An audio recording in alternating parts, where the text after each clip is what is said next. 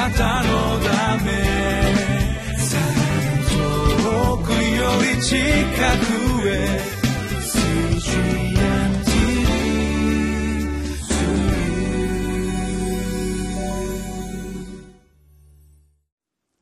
皆さんこんにちは。リビングライフの時間になりました。私は京都市伏見区にあります向島福音住教会の牧師牧武と申します。今日は「ただ主を待ち望む乾いた魂」という題で御言葉をご一緒に学びましょう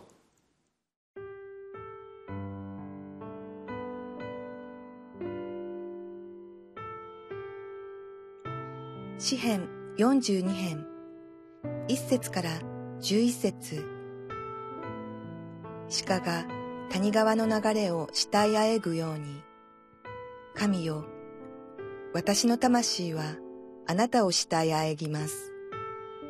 私の魂は神を、生ける神を求めて乾いています。いつ私は行って神の見前に出ましょうか。私の涙は昼も夜も私の食べ物でした。人が一日中、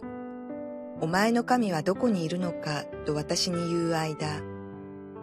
私はあのことなどを思い起こし、私の前で心を注ぎ出しています。私があの群れと一緒に生き巡り、喜びと感謝の声を上げて、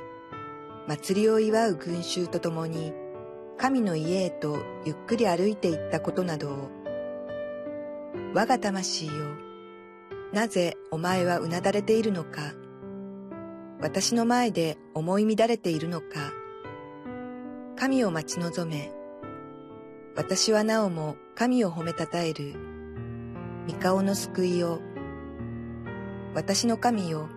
私の魂は私の前でうなだれています。それゆえ、ヨルダンとヘルモンの地から、また、ミツァルの山から私はあなたを思い起こします。あなたの大滝の轟に、淵が淵を呼び起こし、あなたの波、あなたの大波は皆私の上を越えていきました。昼には主が恵みを施し、夜にはその歌が私と共にあります。私の命、神への祈りが私は我が岩尾の神に申し上げます。なぜあなたは私をお忘れになったのですか？なぜ私は敵の虐げに嘆いて歩くのですか？私に敵対する者どもは私の骨骨が打ち砕かれるほど私をそしり一日中お前の神はどこにいるのかと私に言っています。我が魂よ、なぜお前はうなだれているのか、なぜ私の前で思い乱れているのか、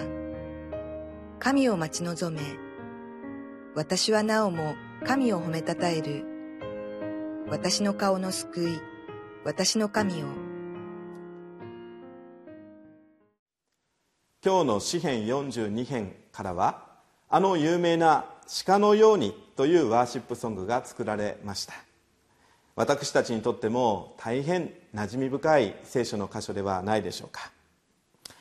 この詩篇はおそらくサウル王から荒野に追われたダビデがエルサレムでの神殿での礼拝を思って歌ったものではないかと言われています。またバビロニア軍に滅ぼされて奴隷としてバビロニアの地に連れて行かれたイスラエルの民がこのダビデの心情に自分たちの心情を合わせてああ自分たちももう一度あのエルサレムで神殿で礼拝を捧げたいものだとそのような思いで歌ったものではないかと言われています。私たちはこのような詩篇から2つのことを教えられていきたいと思うんですね。まず1つ目のことですがそれは行動の礼拝の大切さということであります。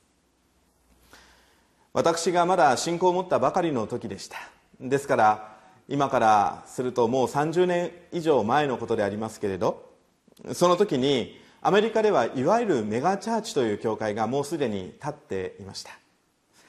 街道にたくさんの人が押し寄せて入りきれなくなった。その時に教会は大きな駐車場に大きなスクリーンを設置して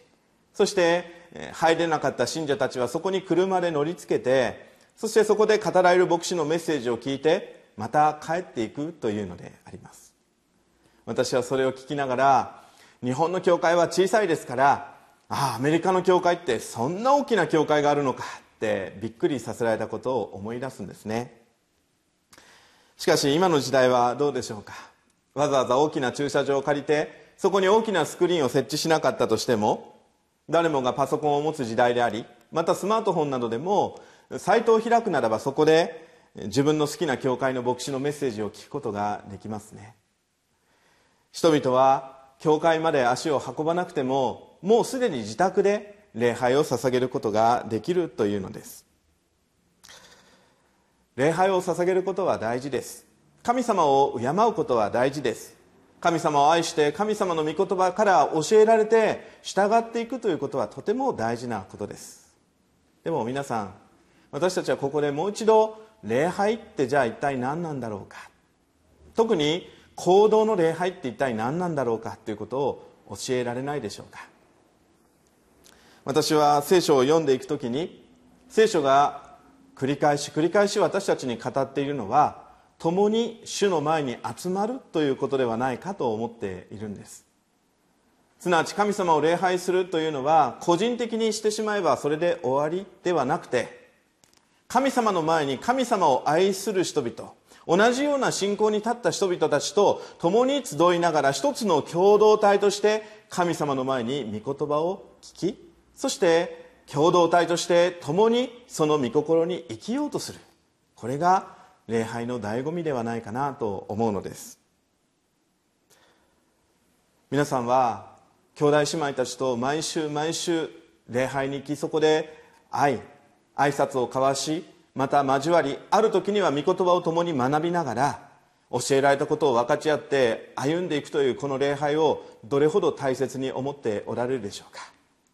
忙しさが強調される時代の中で礼拝にわざわざ行かなければいけないということが億劫がられる時代になりました。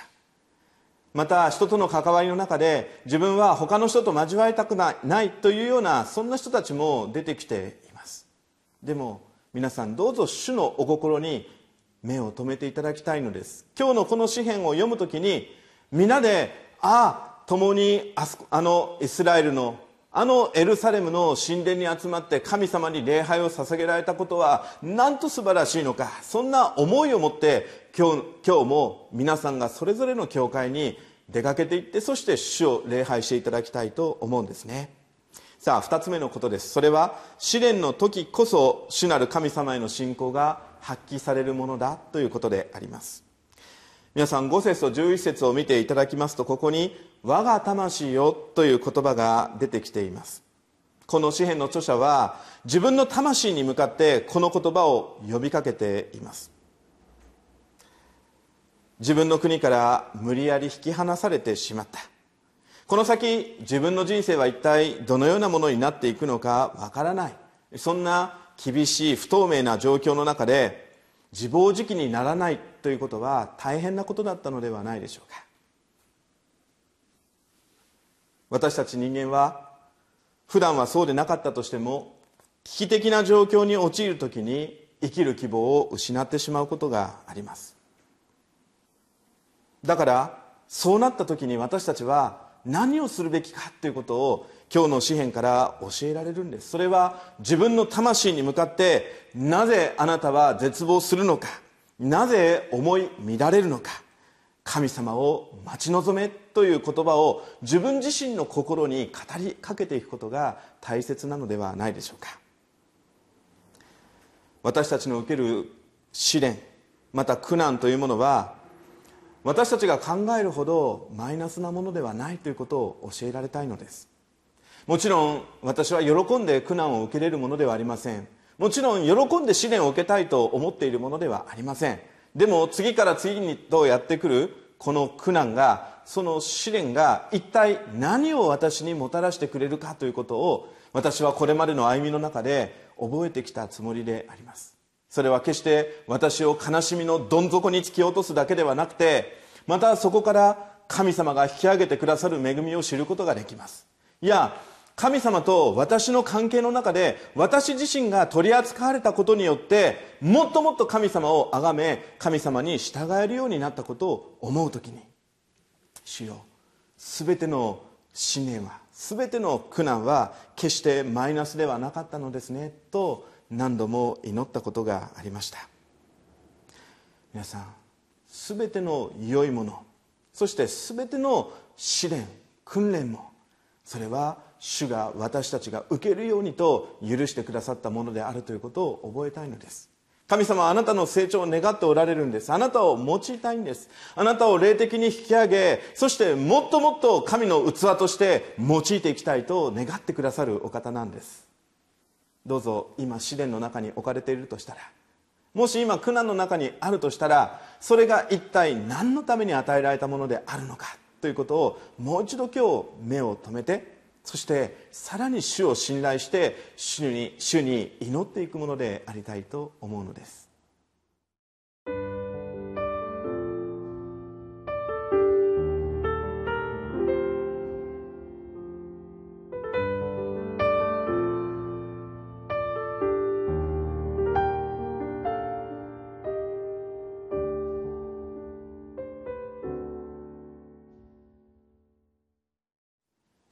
たとえ今試練の中になかったとしても